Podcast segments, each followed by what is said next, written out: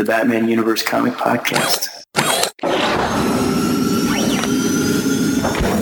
Hey, this is Scott Snyder. Hi, this is Denny O'Neil. My name is Neal Adams. This is Paul Dini. Hi, my name's Dan DiDio. This is Kevin Conroy. Hey, this is Francis Manapul. Hi, this is Jim Lee, and you're listening to the Batman Universe Comic Podcast.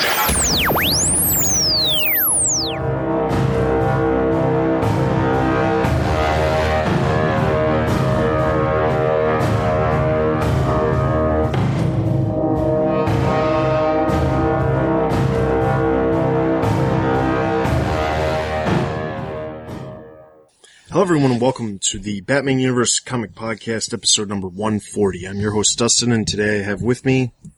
This is Ed. Go Germany. This is World Cup final. This is Stella.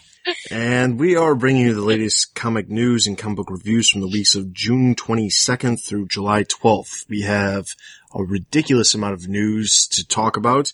We have five books to cover.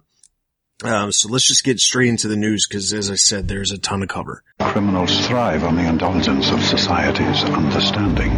All right. So the very first thing we've got to talk about is that on June 30th, DC announced that there are two new titles, well, Batman universe titles that are going to be releasing in October. Now, as we already know, um, both Batwing and Birds of Prey were previously canceled. A lot of questions were, well, what are the books that are going to be coming out? Are they going to be Batman related or are they going to shift to something else? Well, given the fact that we know that Batman stuff sells pretty well most of the time, um, it was a given that at least one of them would have been a new Bat book. So the unexpected, uh, announcement was that the two titles, uh, the first one is called Arkham Manor and the second one is called Gotham Academy. Now, the descriptions well, first I'll talk about the creative team. Arkham Manor is written by Gary Duggan and drawn by Shawn Crystal. Gotham Academy is written by Becky Cloonan and Brandon, Brendan Fletcher and drawn by Karl Kerschl. Now, let's talk about, uh, the first one first. Arkham Manor. Wayne Manor becomes the new Arkham Asylum and it is rumored that some of the inmates will die in the makeover. That's what they're describing the book as very, very interesting. Uh, let's just think about this for a moment. Wayne Manor becomes the new Arkham Asylum. That uh, is, is uh, yeah, I, this is a question that I honestly haven't got an answer to, and I'm not trying to be sarcastic.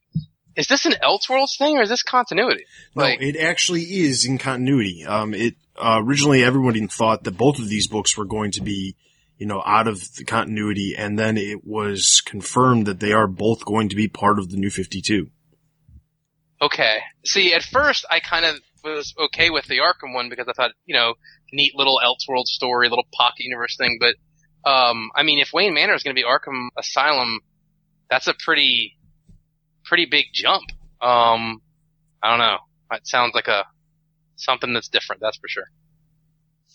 Diff- yeah, you say different, I say like crazy and maybe not a good idea at all. Um, but I mean, someone had to agree to it, so I guess there may be some, I mean, how does that even work? I can kind of see how it's related because I feel like they were really pulling us to see that the Canes, uh, were somehow related to, um, Arkham and, and all of that stuff that was going down.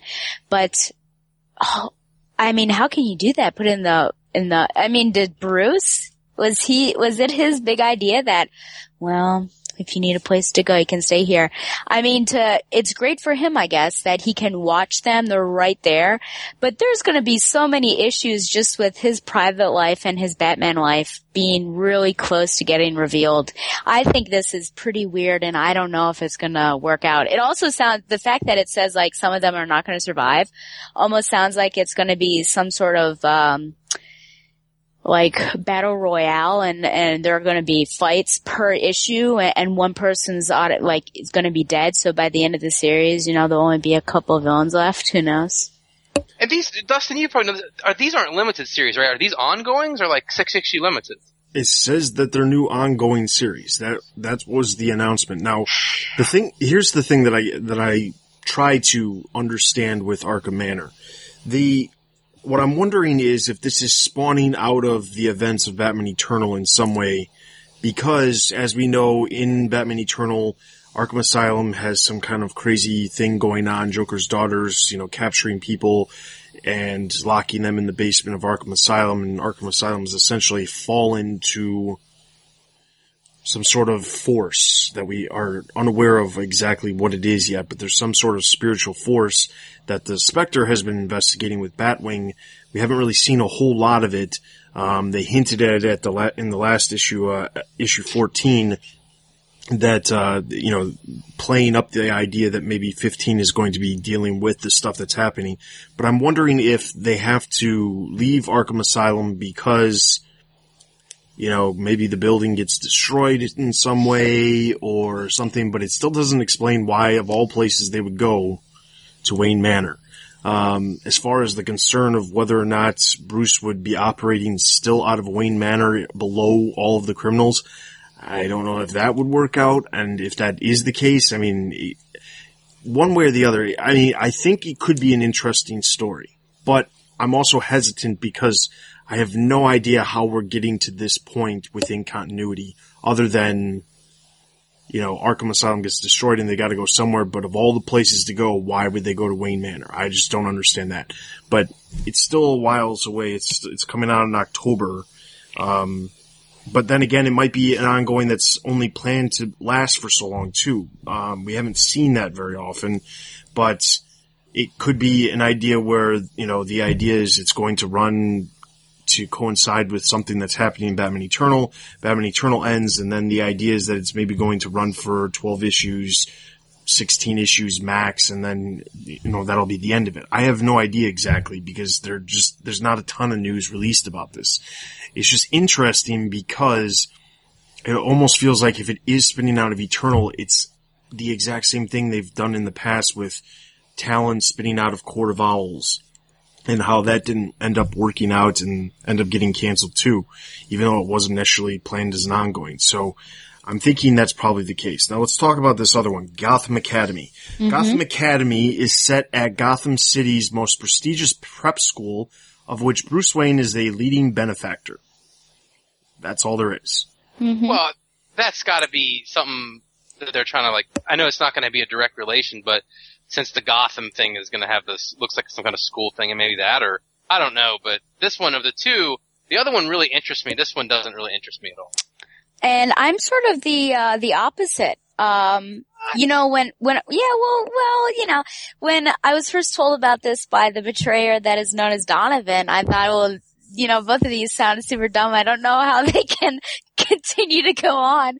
Um, and I also thought about this academy. Do you remember a couple years ago, um, they, they showed us some images for like a defunct, uh, cartoon series that was going to take place like Gotham High, something like that.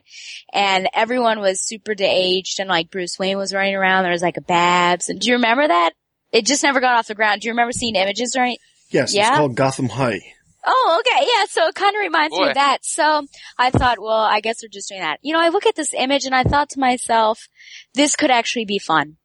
And this, tailored with um, another thing that I'm sure we're going to talk about, I think is starting to bring some lighter aspects into the Batman universe.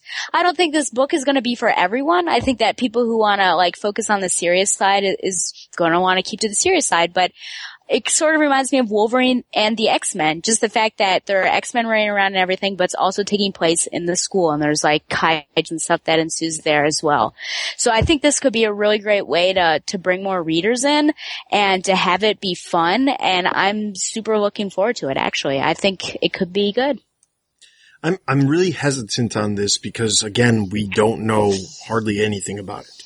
Um, I'm almost positive that once San Diego rolls around the comic panels that DC has, the one for Batman, they're probably going to reveal a lot more information about these two new titles. Um, we'll see the solicitations in in the next couple weeks uh, for these two books, but for the most part, there's you just don't know anything. You don't know exactly what it's about. It's about a prep school that Bruce Wayne is the benefactor for. So what exactly is that implying? That because he's a benefactor, somehow he has this prep school that's literally training people to be, you know, his soldiers for the future or something? I, I don't know. It just doesn't make a lot of sense as to what this could be. Now, I think I do agree with the idea of it is going to bring a lighter tone, especially with the idea of teenagers. Uh, I think that the book is going to have a much lighter tone compared to a lot of the stuff. And I think I, I, I'm looking forward to it for the fact that it's different. It's not the exact same stuff. And one of the things I have to compliment them on when this released, especially with the art, it is very different than the stuff we've seen um, within the Batman universe since the beginning of the New Fifty Two. So it shows that they're they're they're attempting to make change. We'll talk more about change in a couple minutes, but um, but the big thing is, I think that they're really trying to do some unique, different things instead of just doing the same exact thing over and over again with just newer characters, which is what we've seen with Talon, which is what we've seen with some of the other spin-off series that have happened. So I mean, it just, I'm, I'm looking forward to the idea of this being some sort of different title that has a completely different tone and can tell unique stories that don't necessarily have to deal directly with Batman. So the next thing we've got is on July 8th. Um, it turns out there's a new creative team coming to a book and the book is Catwoman. Um, it turns out October is going to be the month of changes, which it has, it, it, we've seen this in the past where a lot of the stuff has changed after, you know, the September month where they have all the special issues and special covers and all that stuff. But it really looks like they're shaking up the Batman universe, at least at this point, for, with everything that's been announced for the better. Uh, Catwoman is getting a new creative team.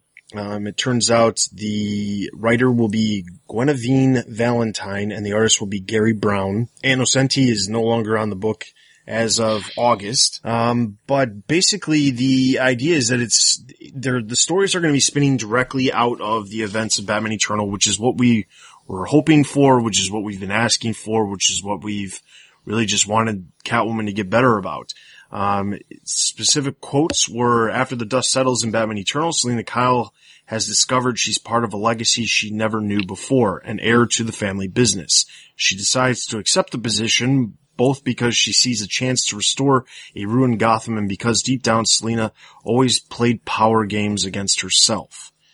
Um, at the head of the crime family, it's not so much a matter of if as a matter of when. That said, the crimes are very different nature than her usual. Some cl- clandestine larceny here and there is very different thing from having so many eyes on you and giving the kinds of orders that makes the underworld run.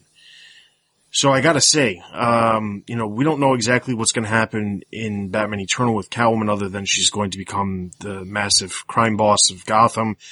But this already sounds great. It, we're getting away from the crap that we've seen in, in Ann Nocenti's run. Uh, I mean, who can forget, let's have the, the reorigin of, uh, Selina Kyle basically stealing the, origin from Batman Returns and the horrific Halle Berry Catwoman movie. Um, I mean, there's there has hardly been anything good about the Catwoman series, and this was one of the books that we actually kept talking about was probably going to get canceled, but probably wouldn't because of the the amount of uh, the amount of the the role she has in Batman Eternal. So to see her get a new new uh, creative team, I'm all for. I'm super glad this is happening. Yep, yep, yep. Listen, this I, I like the solicitation by the way, and I, I really look forward to it. Um, but to be honest with you, the solicitation could have read Catwoman goes and buys a pizza, and after the Ann Nocenti run, I'd have been happy to read that. So, um, I'm really looking forward to this. Um, it sounds interesting. It does sound like it's going to all of a sudden make a lot more sense with Batman Eternal, which I don't think anybody could quite figure out how those were going to line up. So yeah, I I used to really love the Catwoman book when uh, Baker had it back in the day. So I am really looking forward to this.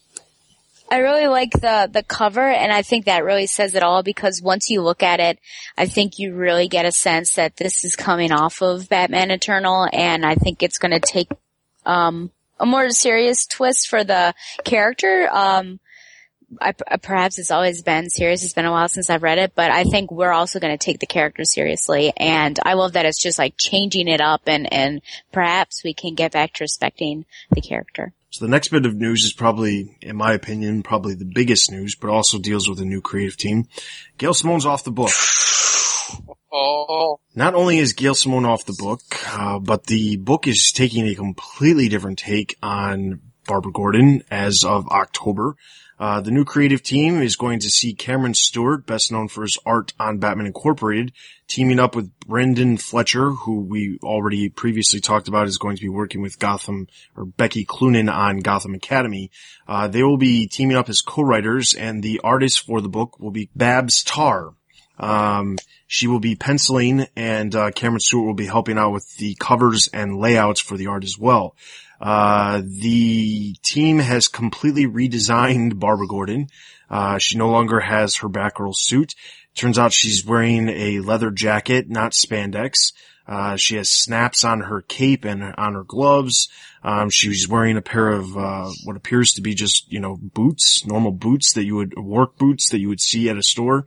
Um, the story will see Barbara move to Gotham's equivalent of uh, Williamsburg, Brooklyn, neighborhood called Burnside, which is kind of like the hipster part of town. Here she'll work to establish a new social life. Uh, she'll still be fighting crime. Fletcher said that uh, they look to add elements of Veronica Mars, girls, and a dash of Sherlock. Uh, supporting cast from Gail Simone's long run on the title will still be appearing, but new characters will be added as well. Um, basically, the idea is I read through the interviews and Barbara has some sort of horrible thing happen where everything she owns goes up in flames, including all of her Batgirl stuff. She moves to the other side of town to completely, you know, uh, basically have like a fresh start and in the process goes to these little vintage boutique stores and buys a number of different things and puts together her new Batgirl suit. And that's why it looks like it's so not superhero. Um, it looks, you know, like a leather jacket and it looks like you could clearly put this together yourself and cosplayers around the world are rejoicing. So gotta say this is, you know, the news kept getting better. Okay. The two new series, you know, I was interested in them. Catwoman getting new creative team. Super thrilled about that. This is probably one of, but Batgirl was probably the creative team change that I have been like wanting for probably close to a better part of a year at least. Um, and it all cemented in my mind when I interviewed Gail Simone at C2E2 and she was like, what are you talking about? We've explained everything we need to. There's no reason we need to explain anything else. We're just going to continue doing the same crap we've been doing, even though for some reason nobody likes it. And at that point I was pretty convinced that, uh, you know, she needed to get off, but the words that echoed in my mind as she said them were, I could write Barbara forever. And I just thought to myself, oh God, please don't. So that being said, to have a new creative team coming on the series is great. But the biggest thing about this is not so much about the creative team, it's about the completely different tone of the book. You can just tell by the artwork for the redesigned costume and the artwork for the other thing that this is not going to be the violent punch first, ask questions later Barbara that we've seen so much over the past two years with Gail Simone. So really, really looking forward to this. Um, I don't. Yeah, I mean, I just it's kind of like, yeah, Dustin, you're right. Um, I, I think Gail Simone started okay on the book. I do, uh, and I felt like he was going somewhere not about a year in.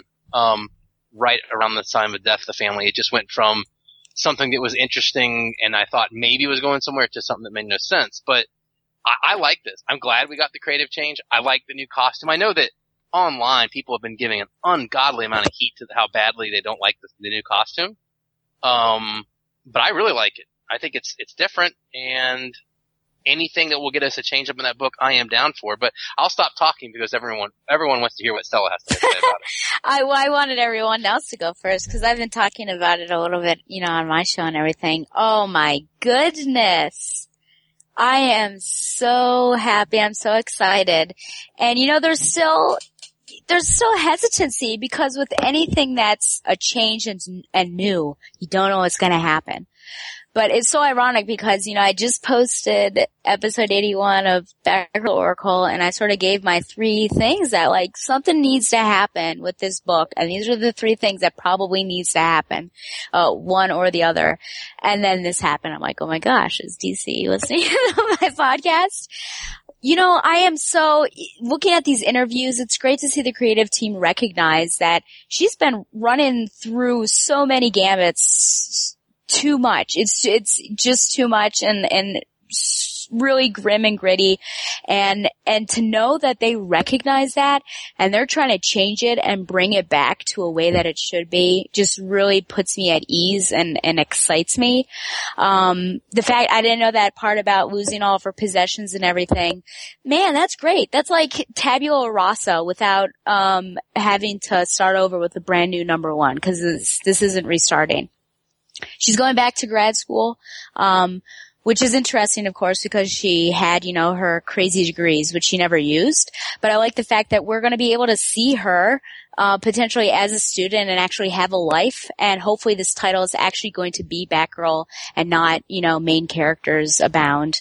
Um, interested to see how those those minor characters are still going to continue but i just love how everything's shaping up and and i love the look of her right now because you know, her going around and searching for things and putting her own costume together, that is telling me that she is owning it. She is Batgirl. It's not this thing that like she got hand-me-downs from Batman or like she was following him. She made it. So that is her. And I think that is the authenticity that we really want to see.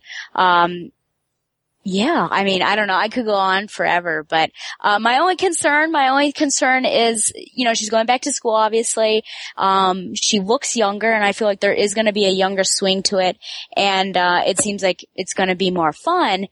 I don't want there to be a Stephanie Brown mold to this, and that we're we're using the the Bryan Q Miller um, that mold to like fit Babs in because uh, I think that Babs can be her own person, can go to school and can have fun without seeing seeming like Stephanie Brown. But I think that Bryan K. Miller got it so right that for for me, I think maybe for some creators, I don't know that they've they've got some stuff to live up to.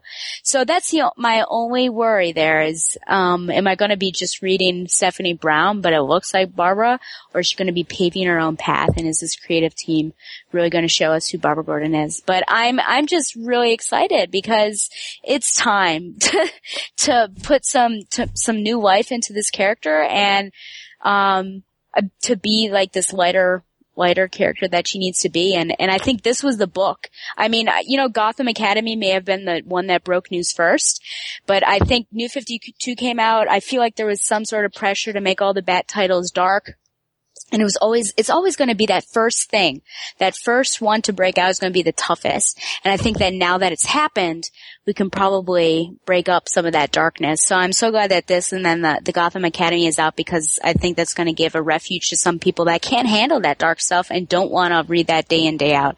So thank you, DC. You know, I am excited actually for you. Maybe you're turning around and getting back to where you should be. I said, I just want to. I hope these. I am very curious to see what the sales numbers are on this book mm-hmm. after the creative change, because Yeah. Batgirl hovers around thirty to thirty-three thousand a month.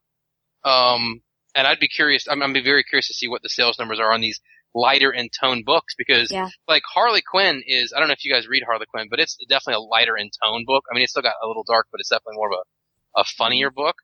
Uh, and its sales numbers are sixty-two to sixty-five thousand a month Wow, yeah. it's which it's it's up there with like Detective Comics and things like that, and it's lighter in tone. So I think if you see a couple more of these successful lighter in tone series, sales wise, we might start seeing uh see more of them. Yeah, and I think a lot of it has to do with the fact that the title itself, the sales have been dropping. I mean, Batgirl used to be Yeah. in the top 30 comics for the month and just in May, which the June numbers aren't complete yet, but in May, the book was all the way down at number 71. So you're talking, you know, within a year and a half maybe since the whole Gail Simone got fired fiasco happened and there was the outcry for her to come back. Uh, sh- the book went from being in the top 30 books to now being, you know, twice as high on the, on the charts as that. Now Harley Quinn, like you said, um, Harley Quinn in May was, was ranked number 14 with 62,000 issues compared to Batgirl's 31,000. So half as many. But I think a lot of it has to do with, and I think a lot of people would attribute to it, well, Harley Quinn's a popular character, but I don't necessarily agree with that.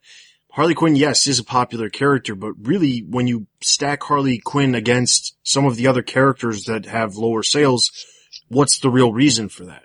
I mean, for example, in May, Batman Superman number 11 was ranked number 27 had uh, about 8,000 less issues than Harley Quinn. You've got, uh, let's see, you've got Detective Comics was actually lower than Harley Quinn too. Uh, Detective Comics was sitting at number 24 with uh, about 7,000 less issues. Now, I think a lot of it has to do with it's just, it's a different book. It's the same principle of like, I looked at it like this. When they first announced the Harley Quinn book, I really looked at it like this is DC's Deadpool book. Now I don't read Deadpool, but everything I've understood about Marvel producing the Deadpool comic is that it's very zany, it's very outside the box, and it's kind of crazy. But it's, it, you know, it can be dark, but it's like fun toned dark, if that makes sense. And I think that's what Harley Quinn is, and I think that's why it's doing so well is, is because of that. Now let's not forget that, uh, this month in July, Harley Quinn, despite the fact that there's only been eight issues released, she's getting her first oversized issue, uh, with the, San, uh, Harley Quinn goes to San Diego Comic Con. And then it also was announced that uh, there's most likely going to be a annual for Harley Quinn come October, since October is a five week month. But that actually deals into some other news on uh, July 11th. It was announced through a video from DC All Access that uh, the next large project that uh, they are going to be working on is called Harley Quinn Scentacular. That's right, What? Scentacular. Harley Quinn is going to be getting a scratch and sniff book. Oh, I thought it was like scent as in C-E-N-T. Are you serious? Yes. Uh, they literally said that there's going to be things throughout the book that you can rub with your finger and you can smell different smells. This is the crazy stuff that you, you just don't see. I mean, wh- when was the last, when, when did we ever see something like this? But like, with this Never. book, yeah, exactly. Never. That's Yeah. scratch and sniff book. Exactly. So that's the thing. Like they're doing stuff outside the box because the book is very popular. And I think it's really smart for them to do this. Now I don't know if this Scentacular special will be the annual, if the annual is not actually happening. This, this Scentacular is just going to be a one-off issue that's going to come out. Uh, they did say it's going to be, uh, a little larger than a normal issue. So it's not just going to be a normal, you know, 20 page issue, but I think it's interesting that they're taking these risks. I think Harley Quinn was really the turning point for them to realize that maybe everything doesn't have to be so dark and dramatic as everything was previously. Um, they really took a risk with this Harley Quinn book, and I think they're starting to see the fruits of their labor starting to mature, and they're realizing, wait, maybe this was a good idea to try to do some things that aren't all the exact same tone. Yeah, I, I, because you know, if you look at, at comic sales, obviously me and me and Dustin do this. There's a ton of books that hover in that thirty to thirty-five thousand copies range. You know what I'm saying? I mean, uh, uh, Secret Origins, Wonder Woman. There's just so many of them that, that are right there. And Harley Quinn is one of the few books that isn't in that range. So I'm glad it's working because if its sales had been poor, you know what we would have got more of. All right. So then the uh, the last bit of news we've got is on also on July 11th. The solicitations for Batman Eternal for October released. Uh, I'll go over these now, considering the solicitations are probably going to be released in the next two weeks. Um, but I'll go over these now, so we won't cover them on the next episode. Uh, basically five weeks for October means five issues of Batman Eternal. 26 through 30 were announced. Artists attached to the issues is 26, R.M. Guerra. 27 is Javier uh, Garrón. Uh, 28 is Megan Hetrick, who we remember was, uh, attached to the Nightwing number 30 issue before they redid it. Um, 29 has Simon Coleby. And number 30 has Fernando Pasarin, who has been currently working on Batgirl. So, um, it really seems based off of the actual solicitations for each issue that we're going to be seeing some of the stuff happening in Arkham Asylum with the Spectre. Um, a lot of the, it also seems like Catwoman is the point where everything's going to be pointing to her taking over everything. And, uh, the first one says martial law is imposed in Gotham City. Then the next two issues talk about Catwoman, you know, basically getting control of the criminal underground. And then the next issue is can Batman stop Catwoman? Um, so it, it really looks like, and then the last issue, number 30 says, Deacon Black, uh, the last time Deacon Blackfire took control of Gotham City, Batman nearly died. How will the city fare now that he wields unspeakable power? So we've got Deacon Blackfire coming up. So I mean, not a whole lot of, I mean, you, you, you can only take some of the stuff with a, uh, with a grain of salt when it comes to solicitations. But, uh, one of the things that I think is interesting is that it's a whole new set of artists. I mean, outside of, uh, Megan Hetrick and Fernando Pasarin who have worked on books before. All these other ones that, at least what I remember, I don't think I've seen any of these other ones attached to any of the other Bat books. So it's, it, in some ways, it's, I wish that there would be some artists that were attached to these books that were ongoing. It seems like they're just get, not at, at this point, it just seems like besides Fabok and Dustin Nguyen, there's not really any normal ones. Uh, we, we've seen issues recently with, uh, by Mikel Janin and, uh, Trevor McCarthy, but they're all going to be attached to their own titles. So they're not coming back. So it just seems like we're starting to get all these, you know, one-off artists for each individual issue, which I'm not a huge fan of, but you know, the story technically with what's happening in Eternal, the story is really carrying everything for that series. All right. So with that, that is all the news. Uh, I promised you a lot and there was a lot. So if you weren't paying attention to the website throughout the last couple weeks, be sure to check out the website for the next couple weeks because Comic Con is actually right around the corner. Stella and Don are both going to be at Comic Con covering stuff for the Batman universe. So be sure to watch the website for all the news. I'm sure there will be some more news related to some of the Bat books leading up to Comic Con, but also the stuff that, you know, comes out of Comic Con as well. So be sure to be checking out the Batman BatmanUniverse.net at all times over the next couple weeks. With that, we're going to jump straight into our comic book reviews. Our first book is Batman number 32. And what about getting back into the plane? I'd recommend a good travel agent. Without it landing. Now that's more like it, Mr. Wayne. Batman number 32, written by Scott Snyder, art by Greg Capullo. This story opens up on Bruce Wayne approaching a man sitting on the sidewalk and telling him that he may need a new butler, uh, but there's only one thing he'll need his new butler to do. Uh, the main action is then on Batman, Gordon, Fox, and the military task force as they are shown breaking into the Riddler's hideout, uh, the location of that we were able to gain from the uh, performance in last month's issue.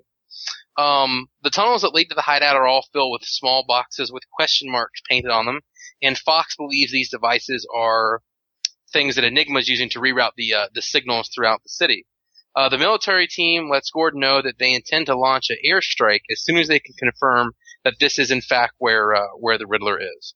Um, Batman realizes that it is all a trap and is confronted by one of Riddler's robots uh, with a video screen, little Skype call there with the Riddler on it, uh, where Riddler taunts Batman. Um, Batman tries to warn the team, but his communications have been cut off. Uh, while this is all going on, we see that Fox has also been, you know, and installed in one of Riddler's traps. Um, but before any harm can come from him, we see uh, Batman come hurtling in and uh, riding a Riddler drone uh, to save him. Um, Fox tells him that the boxes where Gordon and his men are in, are in fact uh, explosives, and that when they call in the airstrike, it will cause the detonation of the boxes and will sink uh, the whole city, killing everybody that's in it.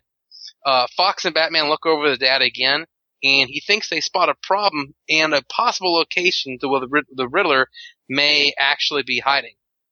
Batman takes a chance, says they have about 40 minutes to the city sinks, and he arrives at the Sphinx in the museum uh, and walks up to it and demands to know if he was right. And if so, the Riddler must show himself. Riddler does come out and tells him that he was right. Batman demands that he, you know, gives this up before millions of people die.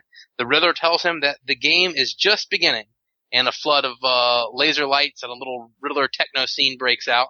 And uh, next issue, we have the finale of Zero Year. All right, everyone. Um, I guess my first question is comparing this new story, this new origin story to, to previous origin stories. This is the first one non New 52 from like, you know, year one that has Lucius Fox as a, as a major part of Batman's origin story. Um, do you guys think that he, you know, should be, have this kind of part in the origin story? I don't have a whole lot of thoughts on whether or not he should be part of the origin story. I think that in some ways, I guess to make him part of the origin story, great, but it really doesn't feel like at this point, it really doesn't even feel like it's an actual origin story. It really just feels like this is his first mission. Um, you know, he's, he's already Batman. We really just went from him, you know, getting to the point of being Batman to he's now Batman and now we are at the point where he's dealing with his, really his first major event within the confines of Gotham City. Um, the fact that the city is, you know, cordoned off from everybody outside and the fact that we have, you know, we have Batman, or well, we have uh, Riddler who has created, you know, used Poison Ivy's thing to create all of this vegetation all over the city, and there's no electricity, and there's no network, and all of this. It's, I don't know. It just feels like it's part of. It's it's not really his origin story anymore, and that's what I guess doesn't make a lot of sense when it's since it's still part of the zero year. Other than maybe it's just Batman becoming Batman and then dealing with this first real conflict um, I, I like that. I mean, think about the whole cast of characters that have already been helping Batman out in this. And I think because Lucius is such, uh, an important, um, keg in that works, um, maybe the right word, cog, thank you, cog in that works. Keg. Um, I, sorry. Germany, no, I rooted for Germany.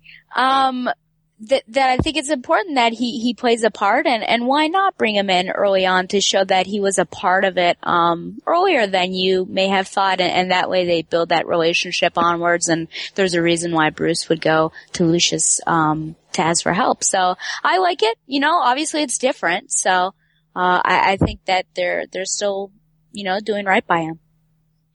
Yeah, I kind of like it, and I and it, I just had thought about it when I was reading the issue that this was the first time that I had seen Lucius as part of early, early Batman because he was always brought in, you know, later. He really was brought in later in reality, but um, it was kind of interesting to see him kind of along for the ride from the beginning. Um, I do like it, and I think it helps update him, update the the, the origin. Again, it, I agree with Dustin's comments. Like, this isn't a hundred percent origin story. Um, at least this part of it's not. Um, so this is a this is a different take on it, but I do like the uh, the up the update with Lucius in it. Um, more than I thought I would after I started thinking about it. And then the other thing I guess is we've been reading Zero Year for what a year now after the uh, the Batman Eternal bump. So next month we finally have the conclusion to this huge story. And has anyone got some predictions on how they think this story is going to wrap up, or what they're looking to see come out of the last issue? You know, I guess my my hope is that it I don't, it's hard to say because like the thing is, I don't really have any hopes of, of, you know, what to see. I, I mean, obviously the Riddler's going to be taken down. Batman's going to stand victorious because this is taking place in the past. Um, now if, I'd like to see some kind of twist where maybe the Riddler has some sort of contingency because it seems like every way they turn, there's some sort of contingency that Batman didn't necessarily see coming. So to have him outsmart the Riddler, because of just pure luck would be kind of a bad way to end this story. But I think honestly, and this is, this is my own opinion though, you know, I don't really have any super high hopes. I'm just kind of glad it's over. And it's sad to say because I mean, like the art's been great, the story's been good, but like it just feels like this has going, been going on for way too long. Way, way too long. I just, I, I'd love to just be able to get back to shorter stories that, you know, are just as good, but do not have to take a year to tell. Because that's the problem that I feel like we, that, that I've been dealing with over the last, uh, probably five months. Um, it just feels like this, this entire story's been going on for way too long. And, uh, I don't really, un- I don't really feel like whatever happens in the next issue is really going to make me feel like the last 12 months was really worth it. And, you know, I, I, I say that, you know, with hesitancy because I, I think that the last issue will be good, but I just don't feel like we're going to get some sort of payoff at the, in the very last issue that's going to be, oh my God, I'm so glad that I've been reading this for the last 12 months. So, Um, I, yeah, I don't know if I have any predictions really. Um, I feel like something's gonna happen to the Riddler, like it seems like he is dead, uh, but then the very last page you'll see that he's really not. But obviously Batman's gotta overcome whatever is going on right now. Um, and wouldn't it be funny if this this story just like transitions to another like five year before story. Uh, because, you know, I'm kind of more interested to see how do they transition out of this world to the one that we know currently. Um, so I, I, it really has. I mean, I basically resubmit everything that Dustin said because I, I don't even know what the first issue was like and how long this has been going on. It, it really has dragged on, which, um, I, I am happy that it's over, but I guess we'll be in store. We'll, we'll be waiting for another super long story coming up. I also don't really have a clear. I mean, all the kind of things that needed to happen in the story have already happened from the things you heard Snyder talk about. Um, I've also really, really enjoyed the story, and uh, I see. I, I guess I'm the only guy that, although it was, and it was long. I mean, there's no doubt it's a year long, but I don't feel like it was overly long, really, because I still really feel like, although it's a 12 part story, it's broken up into three completely different books. You know, I mean, I think the way it's collected in trade, it does feel like it's three different stories with an over overarching story. So, um, I, I don't think it's it's too long to be honest with you. I mean, it, maybe one or two issues shorter, but I've really enjoyed it. Um, and I guess I'm just looking forward to seeing a conclusion where I don't think that he'll catch the Riddler. I think that he'll he'll get away because there's there's no reason to catch him here, and we can probably go back into how he catches them again some other time. So that's all I got for this one. all right. So, Batman number 32. I am going to give a total of three and a half out of five batarangs. I am going to give it four out of five batarangs. Three out of five batarangs. And over on the website, Corbin Poole gave the issue four out of five batarangs, so that's going to give Batman number 32 a total of three and a half out of five batarangs. Let's move into our next book, Detective Comics number 33. I was closing in when this loud noise tipped him.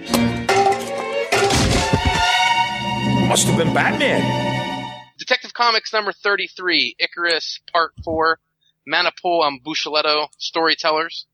Um, this issue opens up with the melee that we were on in the middle of the last issue. Uh, the GCPD shows up on the scene and decides to attempt to arrest Batman while they're breaking up the fight. Uh, Batman uses some smoke to make his escape, and when the smoke clears, the police only have their thugs in their sights, and he has escaped. The action goes back to Mr. Bullock, who is using some um, advanced interrogation techniques, I guess you could put it, to get some information from Mr. Lester from Wayne Enterprises. He finally gives him the name of Congressman Sam Young. Um, with some help from Maggie back in the lab, they pinpoint the abandoned Kane power plant as a possible base of operations. Uh, back with Batman, who is investigating a location on the outskirts of Gotham City that is being guarded by a few men. Inside, inside they find crates and are able to link the logos on the jackets of the men to the Kings of the Sun, a biker gang from Louisiana. Besides large amounts of narcotics, they also have amassed a lot of information about Annette uh, from uh, who was killed. Uh, we then see Elena uh, being presented with her mother's killer by our, our friend here, the leader of the Kings of the Sun. Uh, and then back to the Batcave, we see that Bruce uh, makes the same deduction as Bullock that the base of operations is the old Kane power plant. Um, back to Annie, and we see that the gang has tied up her mother's killer and offers her a weapon as well as a chance to get revenge. Uh, the leader of the Kings of the Sun, our, our friend with the uh, with the mustache here, reveals uh, to Annie that she, he is her father, uh, and that he had a relationship with with her mother. Um, both Bullock and Batman arrive at the old Kane plant, and they confront each other. Batman is still upset with Harvey about his old partner Spencer and the, the circumstances around his death, uh, and they begin to uh, to fight each other. Um, at this point, our pink, uh, the, the pink glowing friend of ours from a few issues ago, kind of starts uh, wandering in on the scene, and as Harvey and Batman really begin to fight each other, uh, the radioactive man explodes in the background. And then next month will be the finale of Icarus. Uh, there's two really big things in this issue that I think that probably the most obvious to talk about is we see Harvey and Batman at the end fighting with some some real animosity against each other. And is this how we like to see Harvey and Batman? Is is this level of animosity too much, uh, right amount? Um, and, and is this the kind of the way we want to see their relationship, or we like to see them wrote a little differently? You know, it, it's kind of odd because we have this happening in this this book. Um, they're playing into the idea that this is happening the exact same time as Batman Eternal. That's why Batman's dealing with Harvey and not Gordon. But then we see in Eternal happening at around the exact same time that Bullock is, you know, has no problem siding with uh, Jason Bard to, the, you know, get this plan of stopping Forbes from doing what he's doing and, and basically Bard is working with Batman. So in turn, Bullock is still working with Batman despite the fact that he's not really wanting to work with him in, in, in at any other point. That being said, I think that the characterization of them, um, it, I think for the most part, I mean, Batman's fine. The, the relationship between Batman and Bullock, I mean, it's never really been super great. So it's not like they're doing anything different here. But I think that, uh, the fact that they're exploring the reason why Batman might have problems with Bullock, uh, potentially why Bullock has problems with Batman. I think that is an interesting thing. And I gotta say, I, I, was looking forward to them revealing a little bit more about the partner that Bullock had that is now, you know, dead. Um, I'd love to see more about that. I'm hoping that that gets revealed at some point in the next issue. If not, it's something that carries on going forward in the next story arc in the book. No, it's just a bummer because I feel like there are these, there's, glimmers of, of hope for these two characters. Um, and obviously tensions are super high because of what's gone on with, with Jim and, and Eternal and everything. But I feel like maybe they would be able to find some sort of commonality, uh, apart from Jim, uh, in order to get past the stuff that's going on and also move towards helping Jim out. But that is not happening. Um, I get, I mean, you know, it's similar to the animated series, which we've seen, but this is a different Bullock and I want to like this Bullock because he seems so very capable and I like how he's being portrayed here. So to see him and Batman against odds is very different. Um, it's interesting. Maybe it's just like an alpha dog sort of situation where Bullock is finally stepping up into his own and he believes that he just needs to rely on himself for everything because he's really taking control and, and, telling people what they need to do and everything and really acting as a commanding officer.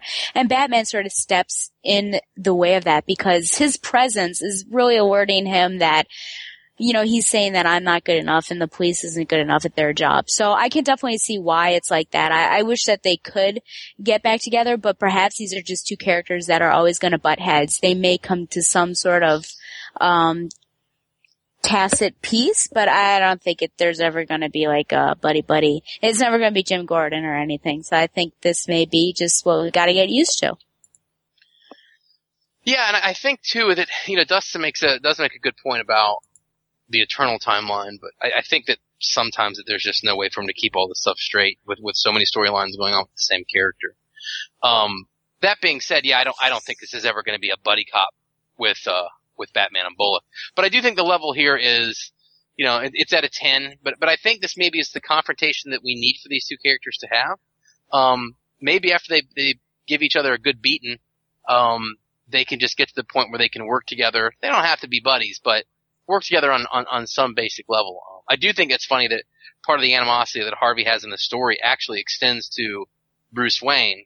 So even though he doesn't know Bruce Wayne is Batman, uh, I think he's just got a problem with this guy in general. Um, so that's that was only my my thought there. And then the other thing is about the plot of Icarus, which is we we find out here that you know the the leader of the Kings of the Sun is in fact Annie's father. Um, and that's supposed to be the big the big shocking reveal here do you have any thoughts on that plot point? You know, I don't really have any like immediate thoughts other than I think that uh, Annie is going to be a character that's going to be used down the line in Manapul and Buccellato's uh, run. I think that's part of the reason why they're building up this character. The fact that she's now going to be put in this position where her father is a bad guy, her mom was basically trying to help people. She's, she, it's that split situation where now her mom's dead. Her mom was killed by the very crime that her dad is, is basically involved in. So it's setting up the character to be something, not necessarily to be another sidekick to add to Batman's, uh, you know, Bat family, but I think that they're setting that character up to be something. Um, I think the reveal is kind of interesting because it shows how split she's going to be. I mean, immediately her mom's murdered and, you know, that's all she, all she's concerned about is finding the person who killed her mother.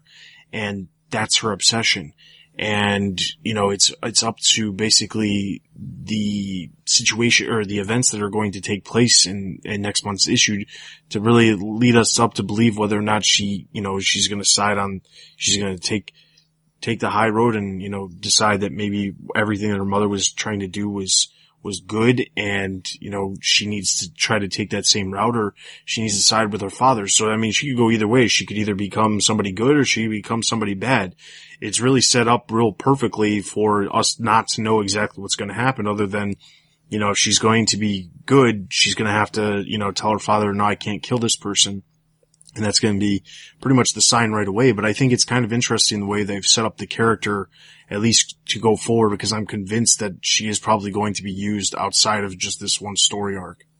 And I hope she is because I think she shows a lot of potential as a character and she's very, she's very similar to, I think, Bruce. And, uh, I mean, that was his dedication, like just finding out, not, I guess he was younger, but I feel like that really, is is a thread that starts from Bruce and goes through all of the Robins, you know, just wondering who killed the parent and everything. And now she finds this out, which I think it's it's going to be interesting, I think, to see what happens in this because right now she's very much in shock. But, you know, she's finding out this guy that she's never even met before, kind of on the right, wrong side of the tracks compared to, you know, how um, her, her, mother was portrayed in the couple issues that, or I guess just one issue that she was in. And, um, yeah, I don't know if she's really gonna be tempted by the dark side, but, but I think that, uh, because she's going through such a loss, you're at your, your most vulnerable then. So I, I think it, it could be good. You know, wouldn't that be interesting to see if she were a sort of sidekick to, to Batman? But I don't, eh, Dustin, would you prefer her or Harper Row as a sidekick? Which one do you like better right now, Dustin? Lay it down straight. Okay, let's lay it down straight. Harper Row we already know is going to become a sidekick, so there's no real point of hypothesizing oh, which one would be better. But, oh. um, I mean, like, I, I don't, I think the distinct difference between Harper Row and Annie is that Harper Row was used occasionally over the long course of a time and then all of a sudden she's going, she's a very prominent character right off the bat. It's, that's a very different approach to the character is involved in a storyline over an extended amount of time. I mean, this issue, this, this run has been going on for a couple months now. If they keep running with her as just this supporting character within the story arc, it's fine. The difference between Harper Row and her is that Harper Row popped up in one story was missing for nine months, popped up in another story, missing again for a long time, pops up in one other story. I mean, the, the amount of appearances she's had leading up to really her, her, her focus that we've been seeing in Batman Eternal, there hasn't actually been that much. So the few times that we did see her, it was like, wow, this character is moving like bam, we're, we're jettisoning this character towards something here you, you're seeing the events of this character take place. And yes, I'm fully aware that everyone believes that I despise Harper Row. I think that Batman Eternal is probably the best way to flesh out the character because that's part of the reason I was not a fan of the character leading up to Batman Eternal was because the character was not fleshed out well enough.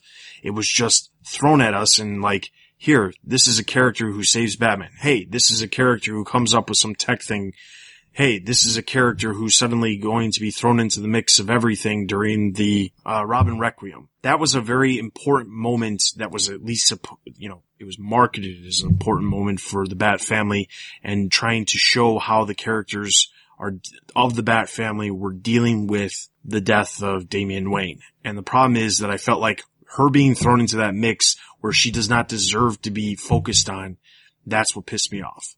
And that's what made me really despise that character was because here we have a character who, you know, she's appeared, I believe it was like tw- two or three times previous to her appearance in the Robin Requiem. Now I don't necessarily have a problem with her because they're actually fleshing out the character and making you know more about the character instead of just here, we're going to throw one issue at you every, you know, once a year. And then suddenly we're going to throw her into this thing that's we're saying is so important. So there's a difference there. And I hope that I'm not the only one who can see the difference.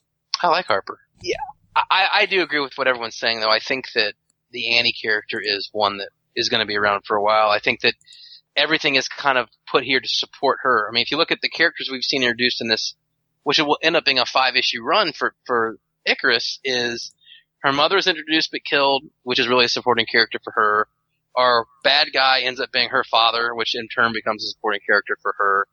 Um, so yeah, I, I think that what we're what we're being doing done, here is we're building Annie's universe, and that she's going to be. I, I don't I don't know if we're going to see her with a costume per se, but I think she's going to be a part of of the world of Detective Comics underneath our two current storytellers until uh, until their run is out, and that's all I got. All right, so Detective Comics number thirty three.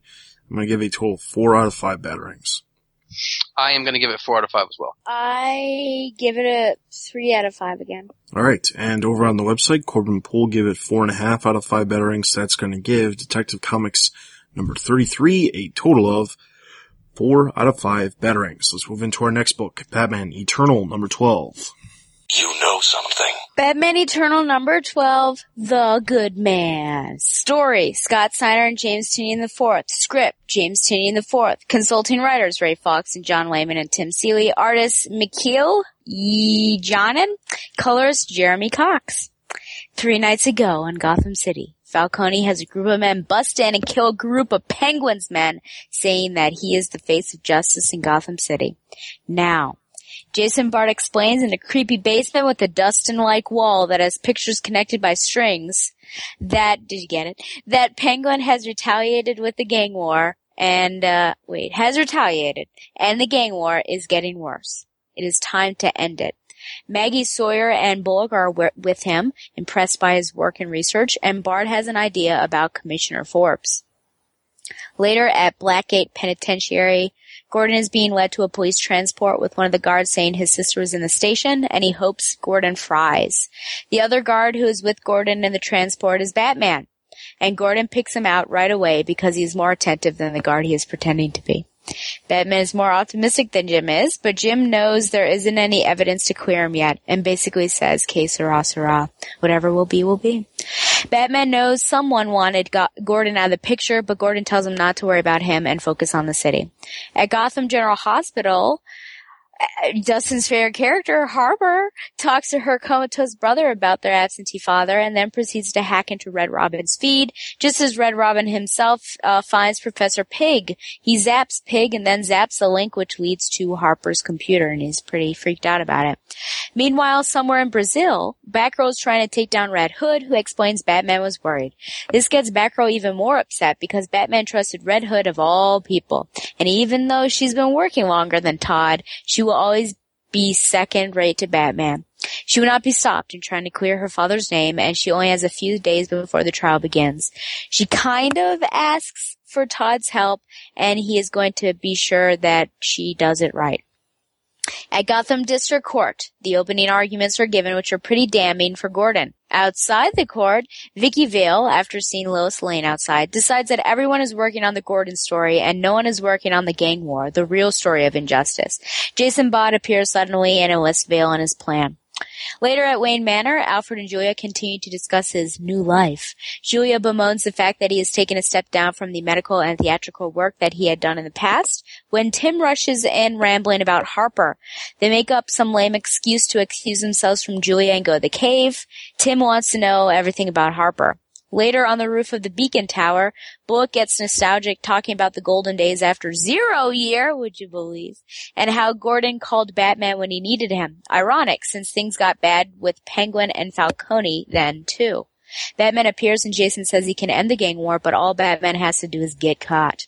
At Blackgate, Gordon is woken up in the middle of the night by a guard who says Warden Zorbados has decided to make an exception due to his need to prepare for the trial and has allowed visiting hours at this strange hour. Gordon doesn't believe it and the guard sucker punches him, then drags him through a door where none other than wanna James Jr. is waiting. And it's funny because for some odd reason his father goes, James Jr., is that you? Who calls her son like that? Next, the faces of justice. You know, the problem with doing back to back to back issues of Eternal is that like, you know it has happened, so then it, you know, limits the amount of questions you can ask. These questions are pretty, um, Bab centric. The first one is, what? Well, I'm sorry. How, well, you know, uh, the first thing is this appearance of Jim, James Jr., I think is pretty important. And what do you think the repercussions are going to be on the future of Gordon and the future of Gordon's relationship with Babs? Well, slash Batgirl. I was actually hoping that you would ask something like this. Oh, okay. So here's here's my thoughts on that. Um, so obviously, with the in the extreme friction that we've seen in the pages of Batgirl between Gordon and Batgirl, and you know, leading, you know, essentially kind of seeping into their personal life of Barbara and Gordon as well, we see this was like the the main thing that like hinged everything on their the reaction was the fact that he was pissed at Batgirl for killing his son. Mm-hmm. You know, she was upset about the fact that she killed her brother. I'm waiting for the situation where we find, you know, Gordon tells that, you know, I was actually thinking about this and putting this all together in my head and thinking to myself, maybe Barbara goes and sees Gordon at the, uh, you know, at jail or something like that. And he says, listen, you'll never guess what I, what, what happened. James Jr. is still alive. And maybe that's like completely changes her outlook on life, which then leads to the new creative team in October. Um, because realistically, I mean, she would never be the character that she is right now in the pages of Batgirl if it wasn't for that situation with her brother. Right. She just wouldn't. So the fact that we've all known for like, well, it's been over a year at this point. We've all known that James Jr. is not actually dead, that he's part of the Suicide Squad, you know, and we're, we've been li- like reading this lie of how she's dealing with the fact that this happened, even though we all know that it didn't actually happen mm. the way she thinks it did. I mean, it just, something has to happen here. So I'm thinking that the relationship between Gordon and Barbara is going to get better because I think once that, you know, that underlying problem, which has been, you know, ex- that has existed for so long, which is that Gordon believed that Batgirl was the one who killed his son. Now that that's done, there's no reason for Gordon to be upset with Batgirl. There's no reason for Batgirl to really be upset with Gordon other than that, uh, you know, shoot first, ask questions later situation with Ricky, mm. um, which we can forget with the new creative team. Um, so I mean, I think that for the most part, I think that there's a lot of things that could really be good for this. And it, it's, it, I'm glad to see it, but at the same time, I don't know how introducing James Jr. into the mix now is really going to really affect things. I mean, we know that Gordon doesn't actually leave the jail, but based off of the next couple issues, but at the same time, it's just, I, I am really looking forward to the fact that, you know, once this is all said and done with Gordon getting out, you know, things can be, can go back to being a, a real family situation between Barbara and himself. Mm-hmm. Yeah, I think I was about to say that it, the biggest thing this was for me is then when when it, especially because it's funny because the way your thoughts kind of change on something like when I first saw this, I thought it was you know just inevitable that eventually he would find out that James Jr. was alive. But then remember, it was after we read this issue where we found out about the Batgirl creative team a couple weeks later. So that I was really glad to see because when the new creative team takes over, they're not going to have to go through and find some excuse to make, you know, Jim Gordon and Barbara be able to get along again or, or Batgirl get along again. So they've kind of cleaned the slate up for the new creative team. And, and I kind of hope that when we, we get the new Batgirl creative team, we just kind of leave all this kind of in the past and just kind of move forward. Um, I think that that would be the best way to handle it. Um, but I, I do think this is going to be a good thing for the Batgirl character because we're no longer going to have this uh, ten thousand pound chain around their relationship. Yeah, I really agree. When I saw him, I was super shocked, especially this because I wasn't expecting that whatsoever. And, uh, I thought, well, thank goodness because I think after, obviously, Gordon has a lot more to worry about than worrying, than thinking to himself, oh man, all that stuff I put Batgirl through. But once this is all done, I'm, I'm hopeful that there will be that weight that is lifted. And it's funny because in the pages of Birds of Prey right now, Birds of Prey went to go rescue this one guy and the suicide squad popped up and the one member missing was James Jr. and I thought to myself, oh, is he gonna show up? Cause that would be great. Um, so the the bad thing will be, I mean, she's still guilty about it. The bad thing will be if like Amanda Waller pops up and tells Jim Gordon, "I know that your son visited, but you cannot say anything about it." And then Gordon can try to bridge the, you know, the, the gap between them, but Batgirl may still be guilty about it all. But I am also hopeful that this is a great new direction for it and that they can get back to, to where they were and whew, hopefully she'll be without a care in the world when her new book arrives on issue 35. Uh, next question is again, uh, Batgirl centric, but Babs and Jason, they're still in Brazil. I mean, what, what do you think about this team up? Do you think that they really, is it believable that they're going to be able to find evidence that clears Jim? Do you think that they're going to be the ones to find it and not Batman? I mean, just overall about this, this partnership and, and going out. Cause I don't really want to talk about her emo moment cause that was a bit much. Well, I think that when you think about the character and how she's been portrayed in her own series, the team up between those two probably makes the most sense. Mm-hmm. The fact that she makes the comment about, you know, of all the people, why are you here to stop me? The fact that he's there to stop her because she's gone off the rails proves, and, and really to her, she should think to herself, holy crap, if Batman's sending this guy Yeah. who's always off the rails to stop me, how far really am I off the rails? And that's the thing, like she needs to like put two and two together and realize that, hmm, maybe I'm not necessarily making complete sense of all of this. So I think it makes sense, but I don't think she's reached that point. I think it's going to take her some time. I think he's there just to kind of like be an escort. You know, I'm here to make sure that nothing really crazy happens, but that's about it. I think I, I don't, I, I mean, I don't really see them like teaming up long term. I see once she gets a hold of her senses, then that, that's going to be the end of, you know, them together. Do you think they're going to clear Gordon's name? Or are they going to be the ones to find the evidence needed? Honestly, I don't think they will be. And I think a lot of it has to do with the fact that Barbara has too much emotional attachment to all of this. And, you know, if you look at it from the perspective of, you know, she's trying to prove that her dad's innocent, but she, but, you know, wasn't it not that long ago that her dad, you know, shot Ricky and mm-hmm. she was all pissed off at her dad. And, you know, it's kind of like a different character in a way where you're sitting here thinking to yourself, wait, she didn't want to have anything to do with her dad because her dad did that. But now she's trying to prove that her dad isn't possible of doing something like that. So, I mean, part of it, it, it's, it's kind of upsetting because you kind of have to sit here and think to yourself, okay, maybe the stuff that's happening in some of these stories isn't playing into what's happening in Batman Eternal, but then you have to also think at the same time, some of this stuff has to be leaking into Batman Eternal in some way because the characters, in, you know, for the most part are being portrayed exactly the way they are being portrayed in their own series. Mm-hmm. So I think that, you know, do I feel like she's going to be the one who clears him? No. I don't think that he's going to be, they're going to be, either one of them are going to be the one that clears him. It's probably going to be something outside the box that clears him, but I don't think it's anytime soon. And I think, you know, the two of them being teamed up is, they're being kind of thrown off and saying, okay, we're going to go do this. No one really expects them to actually find anything. Uh, you know, I, I, I don't, I hate to say this, but we haven't really seen Barbara being the greatest detective since the beginning of the New 52. So, yeah.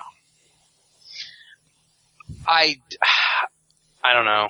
I, I think that they're they're playing with the Jason Bard, Barbara Gordon thing just because of, of, of the past history, and I think they're just having a little fun with it. But I don't think that. And it's and again. So it's, you said Jason Bard. Do you mean Jason Todd or do you mean Jason? Jason Bard? Todd. Sorry. Okay. No, sorry, my bad. Did I say Bard?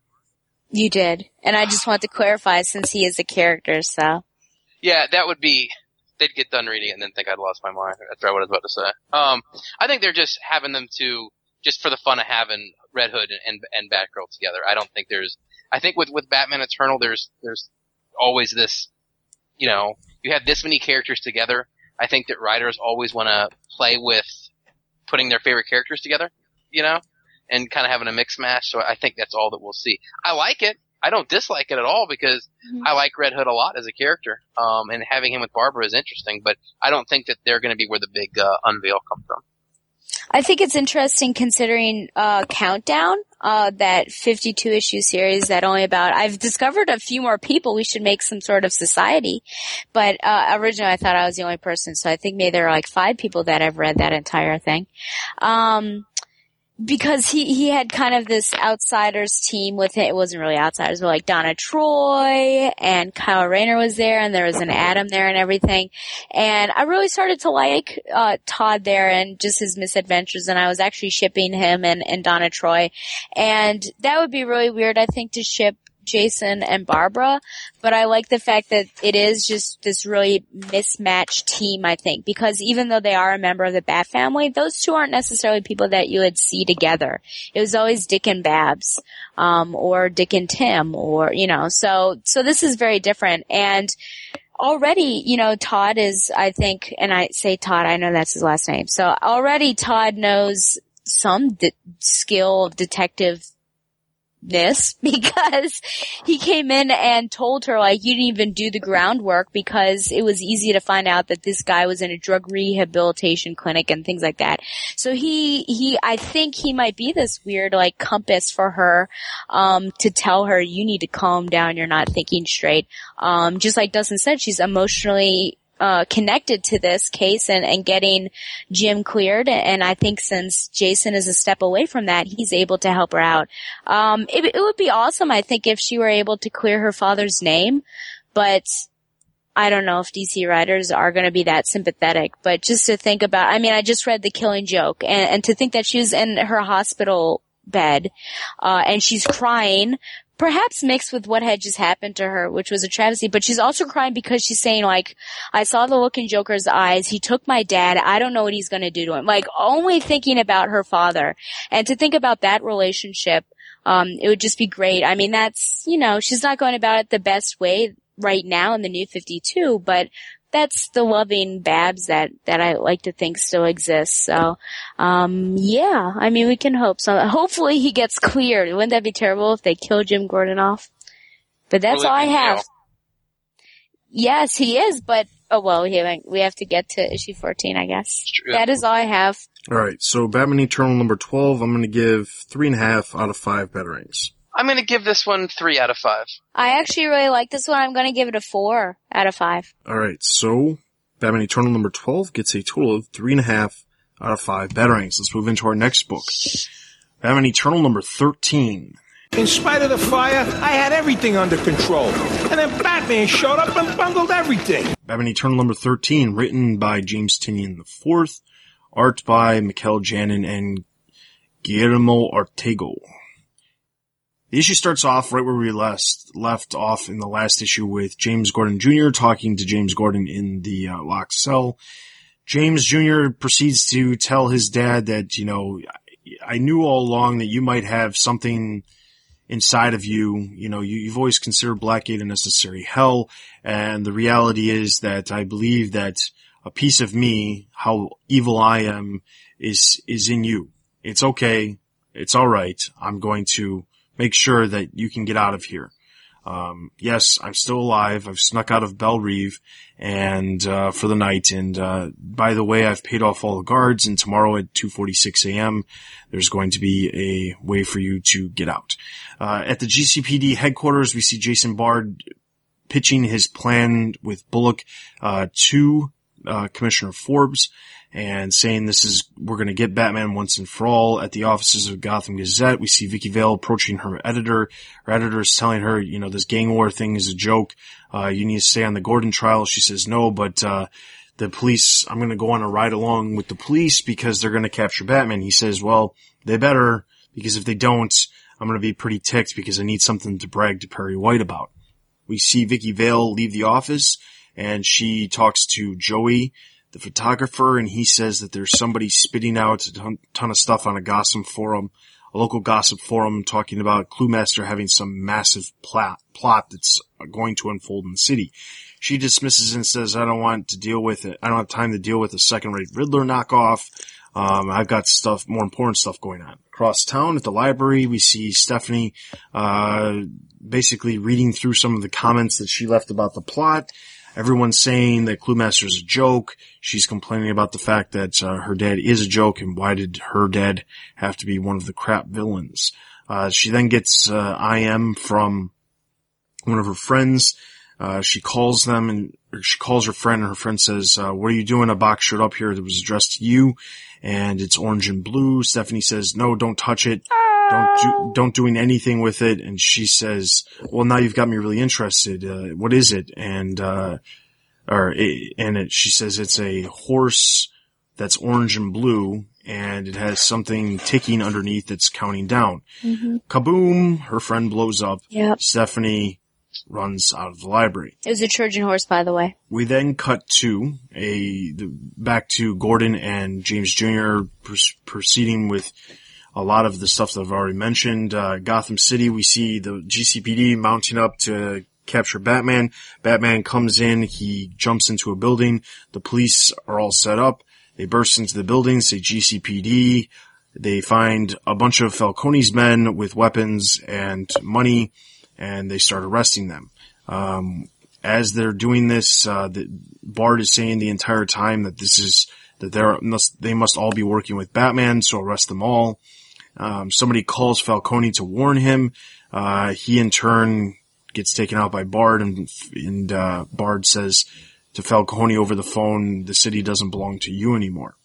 We then see all these people getting loaded up, Batman coming out of the shadows, and Bard saying, it's, it's not over yet. And Batman says, but I'm still impressed with your plan. Back at GCPD, all of these, uh, men are being taken in. Forbes is pretty pissed. He's saying, you need to let these men go. You need to let these men go. Uh, and he says, but they're all guilty of possession of illegal firearms and they were, and a lot of them were, had narcotics on them. And Forbes says, I don't give a rat's rear end. To which Vicki Vale says, really? Oh, can I quote you on that? Because, uh, uh, I have no problem getting that to press right away. Forbes is kind of stuck in a position where he can't do anything about it. And, uh, we then cut to Red Robin's hideout where it appears that Harper Row has broken in.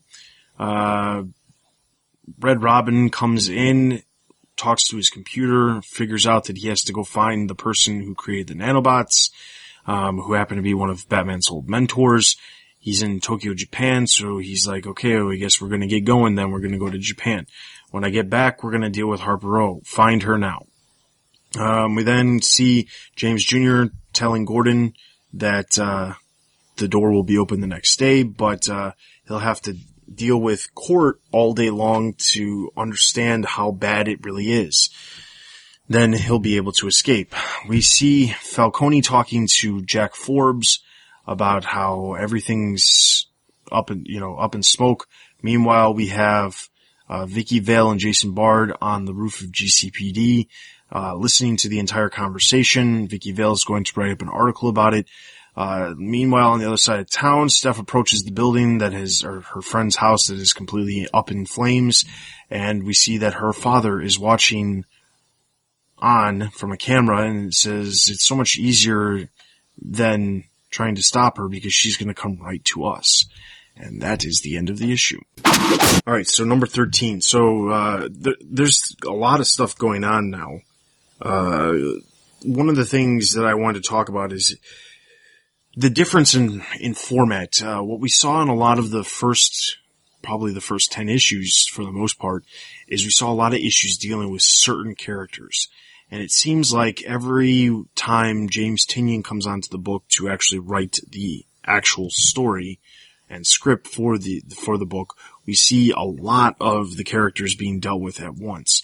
We see a lot of the different point of views. We see a lot of intermoving pieces and we see like, it's basically like catch up time for the overview of a lot of the different events. I wanted to know if either one of you noticed that or how you feel about having so many characters in one issue compared to the other format of just focusing on one group or set of characters in one issue. Ooh, this is a dicey one. Okay, um, I had not particularly noticed that it was James Tynion who was doing these more rounded issues. That makes sense because I, from what I understand, I think he was involved more in, in kind of mapping it out, him and, and, and Snyder. Um, I, I prefer the issues like this um, I don't like it when we go large chunks of time and we don't see what's going on with characters in a weekly story like this.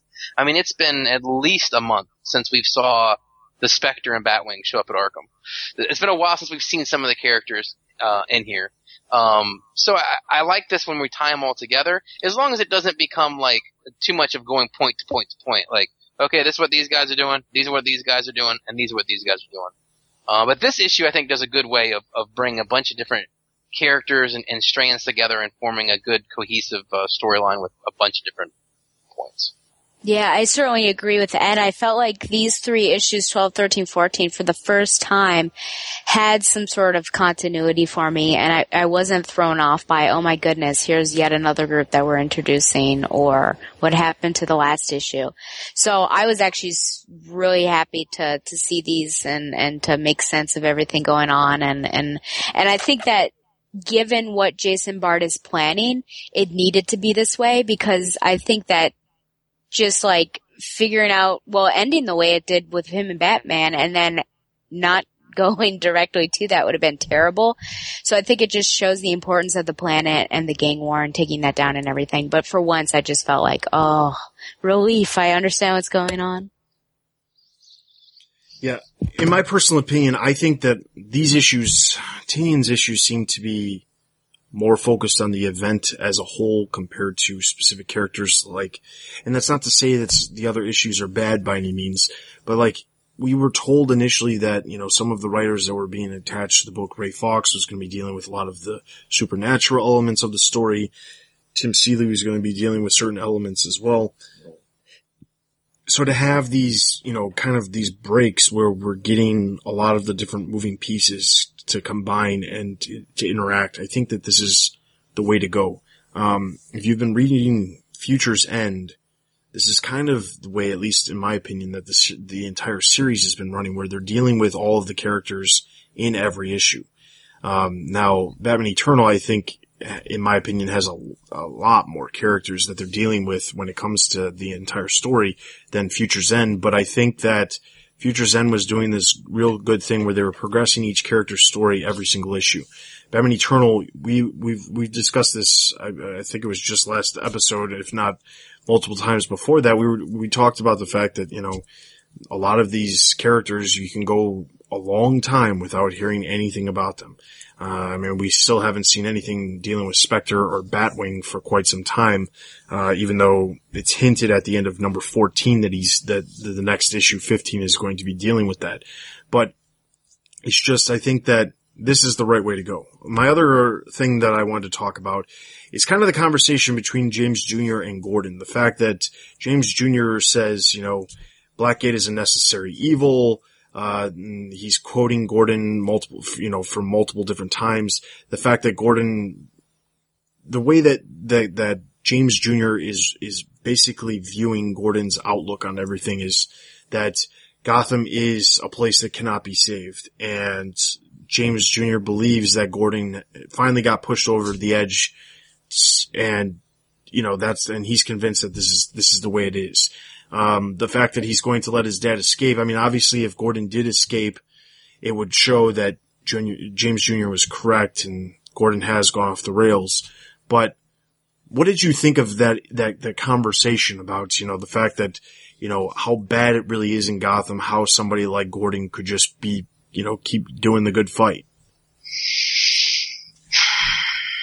Uh, It's, um, you know, it's tough because you, have to look at, I think if it was a, any character that wasn't as established as much as Jim Gordon was, that I would feel differently about it. I mean, I, I think the idea is, you know, that, that good people do go bad. I think that's something we've seen happen a lot over time, but I don't think that it would ever be Jim Gordon because, I mean, if he's had so much stuff go, go bad that, that I don't know if, if this day would be the one that would have finally pushed him over the edge.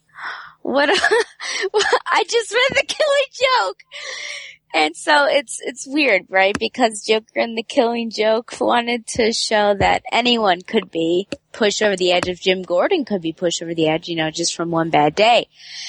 So it's, it's very interesting. Um, you know, more unsettling than that is the fact that James Jr. says like, is practically implying that I got my crazy gene from you, dad.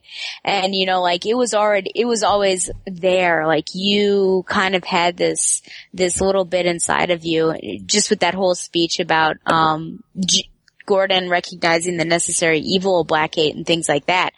So uh, pretty unsettling, I would say that that entire conversation. And I mean, Gordon can be as stalwart as, as we hope he is and, and the look on his face and everything, but I feel like it really did get to him. Um, because, I mean, it's coming from, from truth, right? So he can feel as much as he wants and, and everything, but, whew, it's, uh, is he close to the breaking point? I don't, I mean, he's been, he's been doing okay considering everything. Um, he's not very optimistic and, and he feels like he, he deserves whatever he gets, but I don't think he's going to, I don't know, snap. Um, I, I think he's going to continue to fight him because continue to fight because Gordon, I think, is just one of those really upright guys. I mean, he's very much the Onion Knight of this entire story. I love the Onion Knight. He, he is though. If you think about it, just the guy that really sticks true to his beliefs and and tries to be as honorable as possible and, and protect others and everything. And and no matter what is, I think, raging against him, he's going to stay true to that. So. Those are my thoughts on Jim Gordon. And there's no way too. Stella brings up a really good point here that if if Gordon doesn't break during the events of the Killing Joke, that this is Yeah. going to be that if, if this is going to be what's going to break him. So, Batman Eternal number 13, I'm going to give a total of four out of five batarangs. I'm going to give this one three and a half out of five. And I'll second Ed and give it a three and a half out of five. And over on the website, Corbin Poole gave the issue four and a half out of five batarangs, so that's going to give Batman Eternal number 13 a total of three and a half out of five batarangs. Let's move into our last book, Batman Eternal number 14. Batman Eternal number 14, written by James Tynion IV, art by Jason Fabok.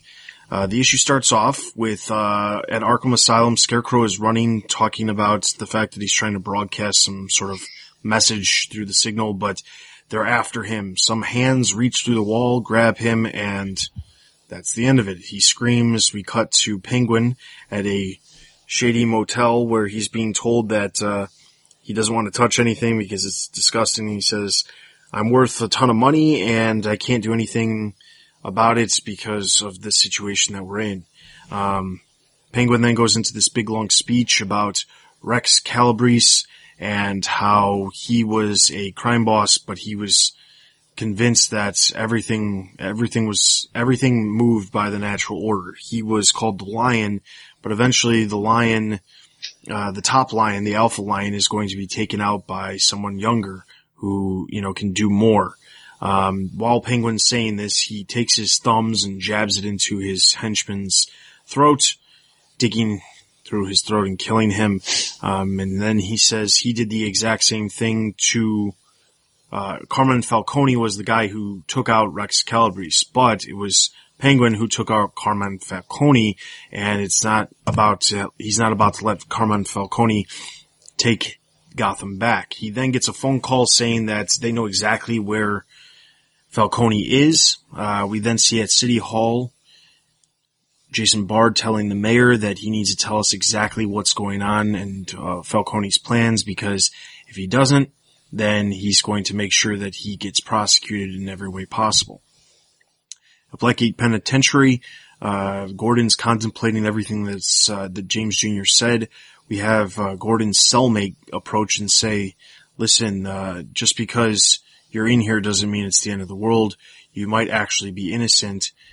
Do you really believe that you will be able to do that? At Carmine Falcone's hideouts, we see him talking to somebody when we hear a knock knock. He goes out and finds all of his, his guards dead. Uh, we see Falcone spurting some stuff about the fact that, uh, Penguin has, doesn't ever get his hands dirty. We then see Penguin pop out in what appears to be his outfit from Batman Returns, his, his gray jumpsuit, and he says, no, I left the boys at home this time and I'm going to take, I'm going to finish this once and for all. We then see him shoot his umbrella. Uh, knife pops out, stabs Carmine Falcone, making him drop the gun. He's bleeding all over the place. Uh, Penguin dra- grabs out the blade, is about to stab him, when all of a sudden the police burst in with Vicki Vale. They get some pictures and announce that both of them are under arrest. At Blackgate Penitentiary at 2.46 in the morning, Gordon leaves the, his jail cell, goes to the exit, and then wait, Batman approaches and he says, my son, he's alive. He came here and said that uh, the door would be open. I uh, wanted to make sure that I locked the door so that nobody else could get out. Mm-hmm. Uh, then we see Batman talking about the fact that, uh, you know, he's going to, we're going to figure out something you know, you're not necessarily, you know, there's, you're not necessarily guilty. We just have to find something. And Gordon says, listen, if you had proof that I wasn't guilty and that I was forced to do this, you would have been able to put it in front of a judge at this point. But the realistic thing is I made a mistake because I'm, I'm pushing myself and I, I'm getting old. I can't run across rooftops like we did back in zero years or zero year. Then, uh, he says, he he he then goes on to talk about the fact that uh, Rex Calabrese and the Lion and how Falcone took out that, and that's the way it goes. Uh, as he heads back to his cell, he says, um, "The kid." Uh, Bard, he's the one who got him all right. And he's, and Batman says yes. And he says, well, that's the natural order. Maybe it's time you found a new partner or maybe you've already found him. We then, uh, cut to the Pacific Ocean where, Tim Drake is flying over, which is a little odd because Tim Drake is what appears to be flying the Batwing despite the fact the last issue said he was taking a Wayne Enterprises flight to Tokyo. Um, he's on an airplane and he's trying to calculate how much gas he has left to get back because it looks like he's gonna, he feels like he needs to get back to, he needs to get back to Gotham sooner rather than later because of all the stuff that just happened with the mayor and the commissioner and Carmine Falcone and Penguin. Um, he runs a diagnostic check and finds out that there's two passengers, finds out that Harper Rowe's on board. At the GCPD roof, Batman meets up with, meets up with Jason Bard and says, uh, listen, you, you, you had a great plan. You could be an excellent ally. And, uh, Jason Bard says, that's all I ever wanted was to be an ally puts out his hand and Batman says, the problem is that you're the one who tipped Penguin off to go to get Falcone and there's, uh, 12 men who lost their lives because Penguin went there. Um, Batman says, or, and then, and Bard says, well, they weren't, we weren't able to trace the call of who made the call. He says, I know who made the call. It was you. It's the phone in your pocket that made the call. Bard then says, this city is changing Batman and whatever I do, I'm doing it to make it a better, safer place. I want to make it, I want to make that happen with you. But if you're not going to trust me, that's not going to stop me from doing what is right, what I know is right, even if that crosses a line that you or Gordon never would have. Like it or not, this is our city now. We're going to have to learn to fight for it together. As he turns around, we find out that Batman is gone. Uh, at Arkham Asylum, Scarecrow is uh, on a board with uh, an axe to, or with a hand around his throat. The hand appears to be the Joker's daughter. She says that her daddy told her that she needs to take out the Scarecrow. Next, Helen Arkham breaks loose. Alright, so, again, uh, kind of going off of my last review of the, the last issue, we see again, um, a lot of things taking place. This is another James Tynion issue. Um, but, okay, so the first thing I want to talk about is Jason Bard's plan. Uh, the fact that, you know, we see more of his plan, the fact that he's really ending the gang war by taking in the two crime kingpins in Gotham, the heads of the two gangs that are at war, Carmine Falcone and Penguin. Do you think that Batman had a point when he said, you know, listen, you cost t- 12 men their lives. Was that the best idea? And Bard says, listen, there's things that you gotta do to get things to happen that, you know, are, make this place safer. Do you agree or disagree with Jason Bard's statement? Well, listen, I, it's not like he got 12 random innocent strangers killed either. Let's face it. The people that, that got killed were all probably, were all criminals and were probably guilty of murder at some point by working for, for Falcone. That being said, I mean, did he go too far?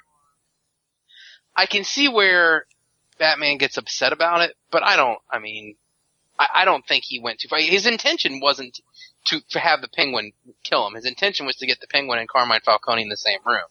Um, I, I don't think Bard intended for 12 people to die. I think that was the unfortunate side effect.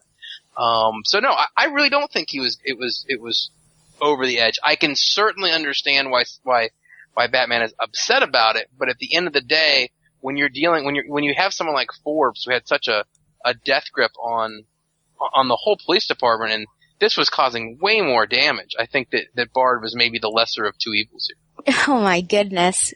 When that whole thing happened, I have to say, I was pretty shocked. Um, and I, I've liked to think that, that Bard was really carrying on in Gordon's footsteps and becoming this great character and someone that you could really appreciate and respect and everything.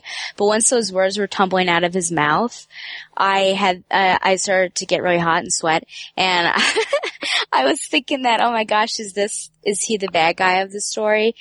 I think, you know, there are people that stick to their guns no matter what. And I think Gordon is that person that, um, he wants to do things by the book. And then there are people that are just down and dirty like Forbes. And then you've got Jason Bard in the center of this who has a decent perspective of, um, what he thinks needs to be done. Um, but there may be some dirty ways to do it.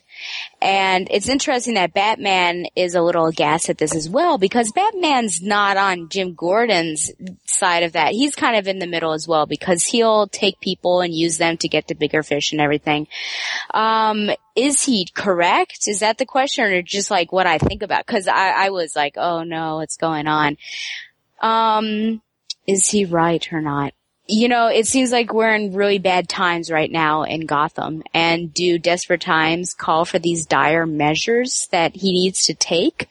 I, I'm kind of of two minds. Like in my happy heart, I want to see Bard be this upstanding character that I've known him to be in Pre-New 52. And I feel like he should be very similar to Gordon. So I don't think it's right for what the I wish it were and if it were any other character I'd be like yes that's basically what you gotta do you know like very much a Harvey Dent or, or something like that. Just you gotta do this kind of thing to to get the job done. But uh, for Jason Bard I, I wish it didn't have to come to that. Well okay. Well putting aside the fact that this character exists in pre-new 52 oh. I think uh, I, I'm just saying like putting that aside because obviously they're trying to do something different with the character here. And I think what's the thing that I appreciate is the fact that he understands that stuff has to be pushed. Did he intend for those people to die? No, not, he probably, I'm sure he didn't. But the fact that they did die, he doesn't necessarily feel bad about it. And that's what I think Batman's trying to point out is the fact that there are 12 people who died because of a decision that he made. If it was Gordon who did something like that, Gordon would feel really bad about it. Bard, on the other hand, does not feel bad about it because crime is crime. And that's it he doesn't have, you know, this, okay, well, these people, they weren't, you know, as important, so they probably shouldn't have been able to die. He's not thinking of it like that. He's thinking of it as black and white. Batman, uh, most of the time, is thinking of things in the, in, you know, like, you both said, kind of in that gray area. Sometimes you have to use the smaller people to get to the bigger people. That's just how it goes. But Bard's pointing out that, you know, in desperate times, you have to do desperate things. And that's just what happened, what he did. He did what he needed to do to make sure that this horrible thing that was engulfing Gotham City is, was, it was taken care of. He not only took out the corruption within the, the police station or the police department. He didn't, he took out the two crime bosses. He got a number of Carmine Falcone's men off the street. I mean, he did a really good job of wrapping this all up. Was it the best idea? Maybe, maybe not. I mean, Batman's, it, it appears at least what, by what Batman's saying is that there could have been a better plan, but then again, Batman didn't come up with the plan in the first place. So that says something about Bard too. So I think that that's important to note. My next thing that I want to talk about is Gordon. Okay, so we see Gordon leaving his jail cell and then going to the exit. And then when Batman approaches him, he says, I was just coming to make sure that the door is locked so nobody else gets out. Nobody else has their jail cell open. So how can anybody else get out? So did anybody think of, think to themselves, wait, Gordon is actually going to leave and this is it. He's, he is, he's realized that maybe this is his, maybe he is a little bit on the side of, you know, bad and maybe that is why he did what he did and he's trying to escape. And then it was Batman's presence that actually stopped him from going anywhere. Because that's how I felt it was because I just feel, it just seems odd to me that if you were told, hey, your cell door is going to be open, there's no guards that are going to be around, and this other door is going to be open so you can escape. I've made it happen. All you got to do is get out. You leave your cell to go go make sure the door's locked. You don't think that the guard who eventually comes back is going to then, you know, check the door to make sure it's locked? I mean, I, something about that didn't feel right to me. So what you're asking is if Batman's not there, does Jim Gordon walk out the door? Right? Yes. I mean, um, ooh, you know, it's funny because when I was reading that, um, my initial thought is no, he, he's, I thought he was going to have one of those moments where he walked, I didn't, I didn't foresee Batman being there. I thought he was going to walk down there, almost leave, and then turn back around and go to his cell. Um, I think that that's what you're, you're, you're seeing here is, is, is someone who is thinking about it but wouldn't go through with it, and then the Batman just there is to help us have a voice to, to make Jim Gordon talk. Um, but it's, you know, I, I, and my thing is I just can't imagine that, and even if he was gonna leave, I don't think he was leaving because I think he's turning into a bad guy. Uh, if he leaves, I think he would do it because he thinks he could go find the answers on his own or something like that. But I just can't imagine a world where Gordon goes straight villain. But if you're asking me point blank, was he going to walk through that door if Batman didn't show up? I don't buy the reason he was going to go lock it. I think it's possible he would have turned around, but yeah, I think he was maybe going to walk out that door. My my question is, how did Batman even know to show up right then and right there? He's Batman. Uh, well, I, I know, I, know, I know, that's I know. it's a little much. Um, such a plot device. It's like the, Unless, of course, Batman did sh- was just watching, and when Gordon went towards the door, he then approached him. Or he's got surveillance and knew that the door was unlocked because of, so does that mean he knows James Jr. is alive? oh, he'd have to, right? Oh, I would assume he would, Yeah. but you know, that then that doesn't prove anything. I mean, okay, well, it, it depends because the thing is, if his if if if Batman knows that James Jr. is alive, why wouldn't he have told Gordon at some other point? Especially since wasn't it you know didn't we see Gordon punch Batman in the face because of this Mm-hmm. situation with uh, you know Batgirl killing his his son? So I don't know that Gor- that uh, Batman probably did definitively know that uh, James Jr. is still alive. The fact that James Jr. has been locked up in Belle Reve as part of the Suicide Squad leads me to believe that maybe Batman probably doesn't know everything that's going on in the DC universe at all times. So maybe he didn't know, but uh, I don't know.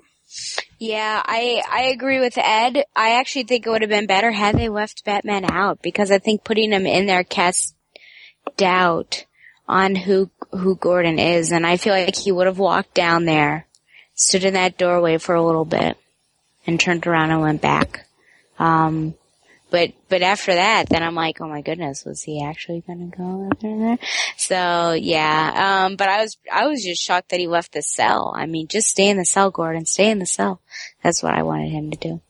Well, and I think the other part of it is the fact that he not only says, "Oh, I just," you know, he makes up some reason about he's coming to lock the door, but then he goes into this this discussion with Batman about, you know, the natural order of things, and he says, you know, maybe you, you need to find a new partner, and maybe you've already found one, because I I'm not I'm you know I'm getting old, I can't do all the stuff that I used to do, and it's just making me think like, has he really gotten to this point where he literally thinks that he he's not the person anymore? He can't be this person that he once was so he's going to be somebody different. I think like the the the presence of Batman casts an enormous amount of doubt on what Gordon's intentions were there. All right, so Batman Eternal number fourteen, I'm going to give a total of four out of five batarangs. Three and a half out of five. Three and a half out of five. All right, and over on the website, Corbin Poole gave it four out of five batarangs, so it's going to give Batman Eternal number fourteen a total of three and a half out of five batarangs that is all of our books. Let's go over some of the other reviews that are over on the website. Uh, first up, uh, Derek Bone gave the, uh, the Batman, the Jiro Kuwata Batmanga number one digital release, the first chapter. He gave it a total of four out of five batarangs, so check out that. That's definitely outside the box of some of the normal stuff we've seen. Um, and then uh, Corbin Poole flooded the site again with a bunch of reviews for all of the other Batman books that have released in the last couple of weeks. Uh, Catwoman number 32, he gave one and a half out of five batarangs. Batman Superman number 12 got four out of five batarangs. Batwing number 33 got three and a half out of five batarangs. Batgirl number 33 got zero out of five batarangs. Mm-hmm. Uh, Birds of Prey number 33, one and a half out of five batarangs. Mm-hmm. World's Finest number 25, two out of five batarangs. And last but not least, Grayson number one, he gave five out of five batarangs. Which leads me into a small little discussion point. So we're going to talk about uh, Grayson number one very briefly. Um, we talked about whether or not we would actually cover this issue um, here on the podcast. And for the time being, especially with all the issues with Batman Eternal, we're specifically sticking to the Batman specific books and leaving the allies on their own as reviews on the websites or, or on other podcasts that we have on the website. I do want to talk about Grayson number one though, specifically because, I mean, when I first, uh, saw Corbin's review and he gave it five out of five, I was kind of blown away by the idea that we went from Nightwing number 30 that was done by the sa- almost the same creative team as Grayson number one, how we went from so horrible to so good. So I picked up Grayson number one, read it, and I gotta say, you know, outside of the idea of Dick Grayson not being Nightwing anymore, I think by itself, the issue is actually pretty good. Um, it definitely reminded me a lot of the James Bond Mission Impossible esque stuff that we see so often in, in a lot of the spy movies that we see. Um, I think there was a lot of cool elements with it. I really enjoyed the art. I thought the art was much better than some of the art that was in number 30, but that's because Mikel Janin did all of the art compared to just some of the art. Um, but I think the story itself was written real well. I think the idea of, uh, at the end of the issue, Grace, uh, Dick, Dick, uh, transmits some sort of message to Mr. Malone, which we would assume would be Matches Malone, Mm-hmm. which we would then AKA. Bruce Wayne. Yep. So I think that's kind of cool. The fact that he's doing that, uh, the idea that Spiral is trying to find out the identities of superheroes and in fact that they've already discovered that Batman's secret identity is Bruce Wayne as depicted on one of the last pages of the issue. I mean, this series, I mean, it's definitely very, very different from what we saw in Nightwing number 30. So I just wanted to get your guys' quick thoughts on the book as well. I really, really like it. Again, I don't necessarily like how we got to it. I get the same setup that in a perfect world I like Nightwing, blah, blah, blah, blah. But that being said, the book is different and I, it's fun. It's well wrote. I like the art team. Did a really, really good job on the art. Um, I'm really liking this so far. So again, I was, I was looking forward to it. I read Nightwing number 30 and wasn't looking forward to it as much. And then I read this one and I like this a lot. Yeah. It was better than I thought it was going to be. I tell you that much right now. I do have to say that the beginning seemed like a movie I saw, namely Skyfall, uh, where there's a battle, you know, on a train and then James gets shot and then he falls. Um, yeah, you know, a lot, maybe a little too much cliche spy stuff happening, like, I, uh, the blonde wig kind of bothered me a little bit, to be honest. Uh, and, and just, you know, this attractive female, it was like strangers on a train and then dumping it and then everything. My main issue, so it was better. These are like nitpicks, but these, you know, it was better than I thought it was going to be. My main issue is just that I love like giving me an explanation as to how all this came about. And I feel like we were dropped in like issue three or four because he's already up and running with this place. There's already a mission. We don't know any backstory of the mission. We don't know about his hypnos power or anything about that. So that's my main problem is just like coming in and I've got more questions than really and you know anything is solved. And of course adding some sex appeal there, which, you know, could do that, of course, but that's just me. So, uh, just because I, I don't really want those two characters to get together. But yeah, I mean, it's be- you know, I think everyone should, should give it a try. It is better than Nightwing 30. I will agree there. Um, but you know, it leaves some to be desired. Hopefully it'll be better. It's just number one. All right, and then just a just a couple other reviews that uh, were part of our DCU spotlight. Uh, Corbin Poole also reviewed all of these books as well. Uh, Justice League number 31, four out of five batarangs. Uh, new Suicide Squad number one, which was the relaunch of Suicide Squad, he gave two out of five batarangs. And the new 52 Futures End number 10, he gave three out of five batarangs. Alright, so that is all of the reviews we have over on the website. Be sure to check out all the reviews. Most of those reviews are being posted within, you know, before the weekend after they release on Wednesday. So be sure to check out all those on the website. In addition to that, also be sure to check out all the news related to movies, TV, merchandise, video game, and of course the comics as well, as well as editorials for various different sections. Also be sure to follow us on Facebook, YouTube, and Twitter for all the latest news and videos from the Batman universe. Be sure to check out all of our other podcasts that we have to offer, including Back with the Oracle, Mm-hmm. the Bat fans taking flight, Robin Everyone Loves the Drake podcasts, and the commentaries, which are all posting new episodes throughout the month. In addition to that, San Diego Comic Con, as I said, is right around the corner, so be sure to lock your browser to the Batman universe for all the latest news related to the Batman universe as we get all of the news and report it as it happens from Comic Con.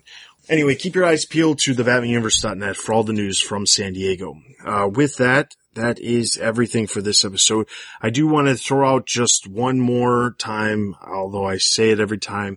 We are still looking for news writers for the website in relation to movies, TV, merchandise, and video games. We do have someone reporting, we do have, uh, Mr. Terry Houston reporting the news for comics, but we do have, uh, plenty of openings for all those other sections on the website as far as news. So if you're interested in posting news for any of those, as well as if you want to give Corbin a, uh, a hand with some of the reviews that he's covering. Um, I mean, he's cranking out probably about six to seven reviews a week when it comes to some of these some certain weeks. Uh, if you'd like to give him a hand and you have certain books that you're interested in reviewing, be sure to email us. Um, or click on the "We Want You for the Batman Universe" banner at the top of the page, and you'll be directed exactly what we're looking for and how to get in contact with us. That being said, leave any comments that you have for this episode on the comment section of the episode, and we will discuss those on the next episode. With that being said, that is everything for this episode. This is Dustin. Zed. And this is Stella. You've been listening to the Batman Universe Comic Podcast. We'll see you guys in three weeks.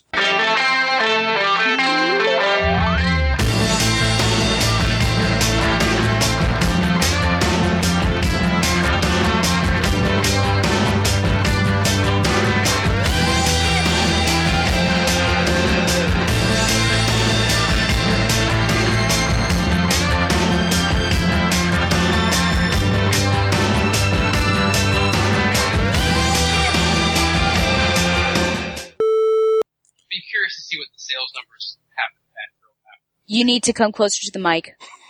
Oh, sorry, I had it. I didn't realize I had it all. I heard you, but it was like super far away. um, It makes me sad. What? I thought it'd be funny if I just, well, I mean, that answers your question, you know? Okay. Um, What's going on? Bueller. yeah, exactly. Bueller. oh, you wait, wait, wait, I found it. Are you ready?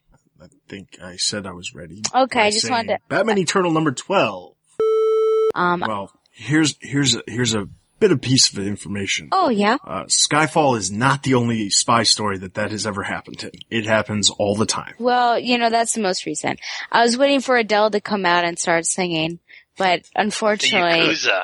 we we may make scratch and sniff, but we have yet to make audio sampled uh, comic books. But I feel like it's on the horizon.